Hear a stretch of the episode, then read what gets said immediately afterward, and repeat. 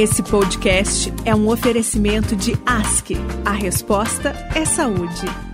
Olá, sou Daniela Parisotto, gerente de atenção integral à saúde na ASC e fui desafiada pela nossa diretora de Relações Institucionais, Vilma Dias, para responder qual o papel da telemedicina na gestão do cuidado. Obrigada, Vilma, pelo desafio. Fico muito à vontade em falar em um tema que agregou consideravelmente na gestão do cuidado e tem muito potencial de crescimento. Vou citar alguns pontos importantes do papel da telemedicina na gestão do cuidado.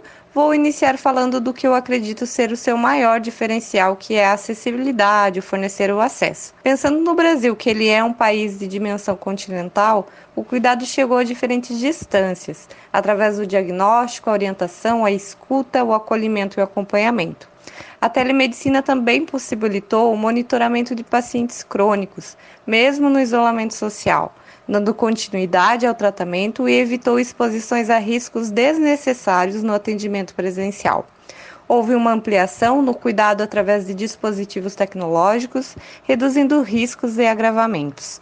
E também no atendimento remoto pós-alta, onde pacientes são acompanhados após a internação com orientação a familiares e cuidadores, reduzindo os riscos de reinternações.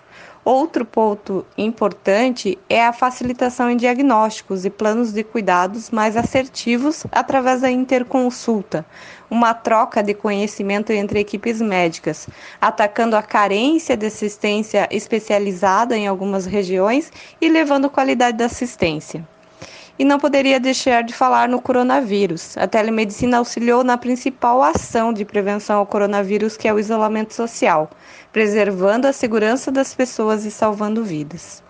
Agora, desafio o nosso diretor de inovação e tecnologia, André Mendes Duarte, a responder qual o papel da tecnologia para a viabilização da telemedicina.